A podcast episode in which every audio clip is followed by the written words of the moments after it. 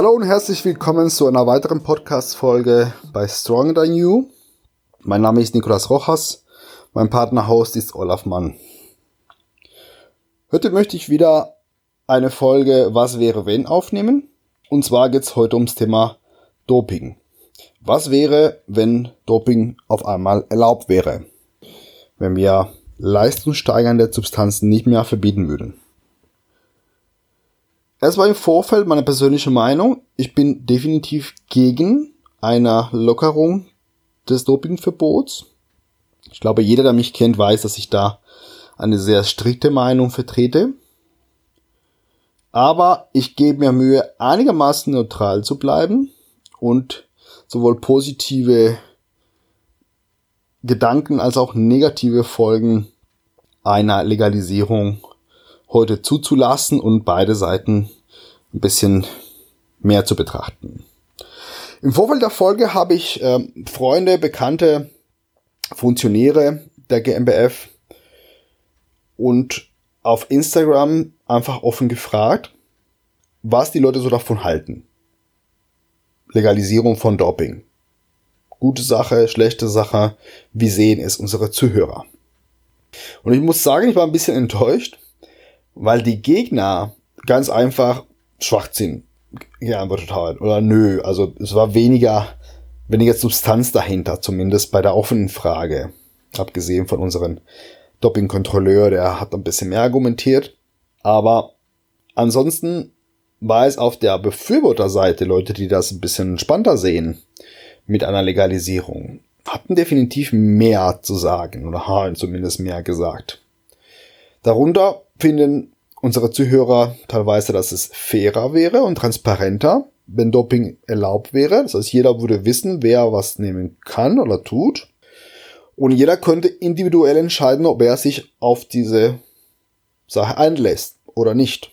Oder es für sich einfach ohne macht, mit dem Wissen, dass er damit vielleicht nicht mithalten kann.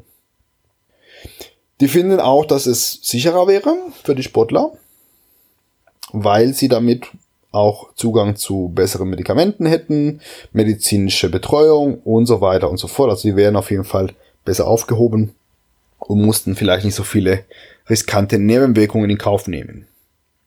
Das sind schon mal ein paar der ersten Argumente oder der ersten Folgen, die vielleicht kommen könnte, wenn man Doping legalisieren würde, wenn es nicht mehr verboten wäre.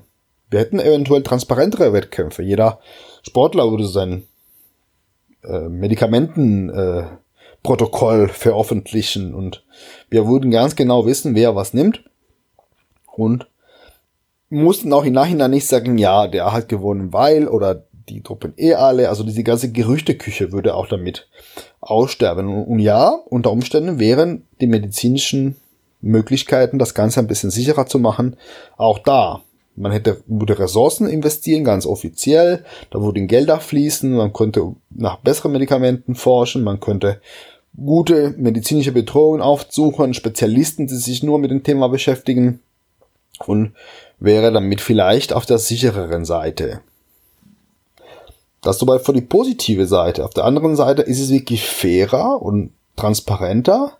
Zumindest fairer finde ich nicht unbedingt. Es könnte auch sein, dass auf einmal nur die Leute ganz vorne mitmischen können, die sich auch leisten können, diese Medikamente auch zu besorgen, die medizinische Betreuung in Anspruch zu nehmen. Das Ganze wird wahrscheinlich nicht billig sein.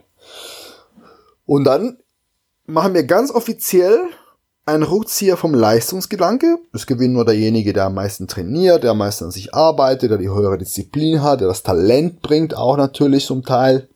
Sondern auf einmal gewinnt nur derjenige, der sich das Zeug leisten kann, der sich den Stoff leisten kann. Und dann mit wäre die Gerüchteküche wieder da. Die wäre auf jeden Fall nicht ausgestorben in der Hinsicht. Die Sportler könnten eventuell sicherer sein, wenn sie die medizinische Unterstützung bekommen. Es könnte aber auch sein, dass auf einmal auch, um ganz vorne mitzumischen, man einfach mehr Risiken in Kauf nehmen muss. Weil es auf einmal offiziell ein, ein Rennen mit dem ganzen Stoff dahinter und derjenige, der bereit ist, die höheren Dosen zu nehmen, derjenige, der vielleicht bereit ist, die mehr Experimente einzugehen, gewinnt doch am Ende. Und die anderen, die vor den Rückzieher machen, bleiben vielleicht doch ein bisschen hinter dem Maximum. Das heißt, es muss nicht unbedingt besser laufen, sondern auf einmal gibt es ein Rennen um die besseren Medikamente, die eventuell auch die gefährlicheren sein könnten. Interessant finde, was die Verbandslandschaft damit erleben würde. Wir haben im Bodybuilding zum Beispiel eine Einzigartigkeit, glaube ich. Bodybuilding Powerlifting, dass ja offiziell Naturalverbände haben. Das heißt, indirekt wird anerkannt, dass zum großen Teil gedopt wird. Und es hat sich eine ganze Gegenbewegung entwickelt mit zahlreichen Naturalverbänden, muss man dazu sagen, so dass es teilweise sehr unübersichtlich ist, wie viele Verbände und wer bei wem startet. Das heißt, es gibt auch mehrere deutsche Meister und Weltmeister, je nach Verband. Und diese Verbandslandschaft könnte dann aufhören zu existieren eventuell. Wir hätten tatsächlich wie in anderen Sportarten auf einmal nur einen Verband, eine Sportart und gut ist. Weil es ist ja jetzt erlaubt. Wir brauchen das ganze Naturalgedöns nicht mehr. Das wäre schön, muss ich zugehen. Äh, ich finde es tatsächlich sehr, sehr anstrengend mit den ganzen Verbänden. Wahrscheinlicher finde ich aber sogar, dass alle anderen Sportarten genau das gleiche erleben. Es würden sich, für jede Sportart würde eine Gegenbewegung entstehen mit dem ganzen Naturalsport. Und je nach Verband vielleicht sogar ganz unterschiedlich. Der Verband erlaubt die und die Substanzen, der andere findet die Substanz aber doch zu riskant und verbietet die auch dann äh, in einer größeren Liste. Der andere ist ein bisschen lockerer drauf und erlaubt absolut alles. Also in dem Fall würden wir entweder auf alle Verbote verzichten, es war komplett, es wäre völlig egal, wer was nimmt und es interessiert keiner. Aber für wahrscheinlich halte ich, dass doch ein paar Substanzen vielleicht doch zu heiß sind, zu riskant, zu viele Nebenwirkungen haben und die doch verboten werden. Und dann haben wir Verbände, die das erlauben und welche, die es nicht erlauben, überall. Und die ganze Verbandslandschaft wird noch unübersichtlicher. Das gleiche gilt für die Kontrollen. Klar, wenn wir alles erlauben, bräuchten wir keine Kontrollen mehr. Das ganze Geld, was da reinfließt, das ganze Personal, wie dafür benötigt wird, der ganze Aufwand, der dahinter steht. Bei manchen Sportarten muss man sich ständig melden, wo man sich gerade auffällt. Bin ich zu Hause, bin ich in Urlaub, bin ich im Kino, ähm, je nachdem, wenn ich ein, ein hochkarätiger Athlet in anderen Sportarten bin, muss ich ständig erreichbar sein für Kontrolleure. Das würde alles wegfallen. Allerdings eher nur, wenn wir alles erlauben. Absolut alles. Es darf nichts verboten sein. Sobald eine einzige Substanz verboten ist, brauchen wir die Kontrollen wieder. Und da halte ich tatsächlich für unwahrscheinlich, dass wir auf sämtliche ethische Grundsätze verzichten könnten und alles erlauben. Wahrscheinlicher ist doch dass einiges verboten bleiben muss. Und dann bräuchten wir die Kontrollen trotzdem. Das heißt, wir würden da nicht drum herum kommen. Doping als individuelle Entscheidung ist auch eine Sache, die immer wieder fällt bei den Befürwortern an der Legalisierung, dass jeder dann für sich entscheiden kann, was er bereit ist zu tun und was nicht und wusste auch, was aber die anderen dann machen oder auch nicht und so die Entscheidung ein bisschen einfacher wäre für jeden Einzelnen. Ich als Soziologe sehe das natürlich ein bisschen anders. Ich glaube, da steht ein ganzes System dahinter und an Legalisierung des Dopings würde systemlegitimierten Druck in diese Richtung dann die Tür eröffnen. Auf einmal würden die Sponsoren erwarten, dass die Athleten was nehmen, damit sie ganz vorne mitmischen. Die Trainer, die Funktionäre, die Zuschauer. Es wäre einfach halt dann nicht verboten. Dementsprechend fragt man sich, warum die Sportler das nicht tun.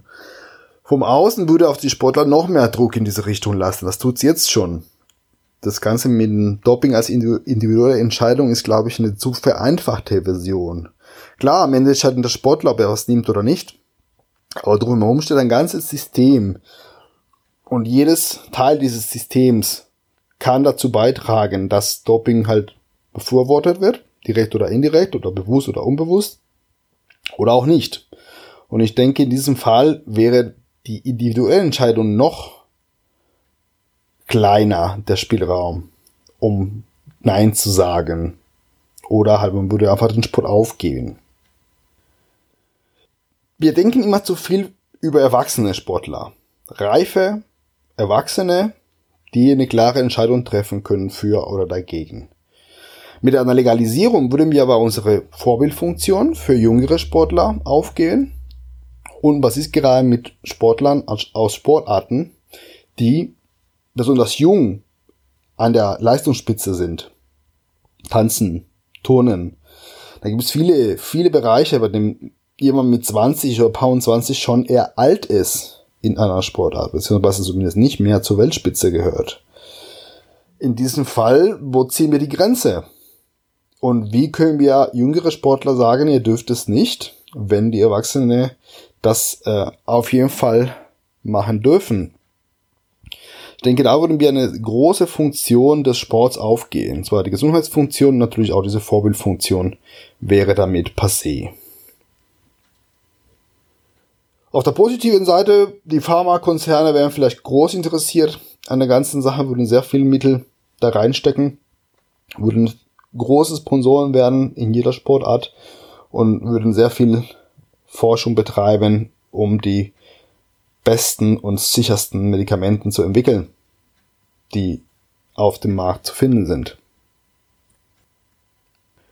Zusammenfassend, bestes Szenario. Sport, der Sport wird transparent und fairer. Alle wissen, wer was nimmt oder wer was nehmen könnte zumindest. Die Medikamente und die medizinische Betreuung wären viel besser. Wir würden uns die ganze Gerüchteküche hinter den Kulissen ersparen. Und die Kontrollen wären nicht mehr notwendig, weil es ist ja nicht verboten. Der Worst Case ist eher eine Art Hungerspiele, bei dem der Sportler gewinnt, der A, Zugang zu den besten Medikamenten hat und die teuersten und B, bereit ist, die höchsten Risiken einzugehen. Es würde eine Fülle an Verbände entstehen, für jede Sportart, gegen Bewegungen in Natural Leichtathletik, Natural Schwimmen, Natural Turnen und so weiter und so fort. Und zwar in allen möglichen Variationen. Wir bräuchten trotzdem Dopingkontrollen, weil doch manche Substanzen uns zu gefährlich sind und wir immer noch eingreifen müssen.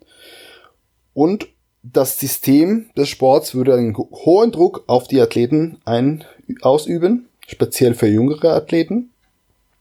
Und immer mehr Leute würden sich in diese Richtung entscheiden, sowohl im Hobby- als auch im Profibereich. Soviel zum Thema, was wäre, wenn Doping erlaubt wäre. Ich hoffe, diese Folge hat dazu geführt, dass viele sich diese zwei Szenarien ein bisschen vorstellen könnten und einige neue Sichtweisen zum Thema gewonnen haben. Wenn jemand Feedback dazu hat oder findet, ich habe irgendwas Wichtiges vergessen oder einfach eine andere Meinung vertritt, könnt ihr euch gerne an mich wenden auf Instagram unter niro-coaching oder per E-Mail unter nikosrohas.gmail.com. Bis zur nächsten Folge. Stronger Than You.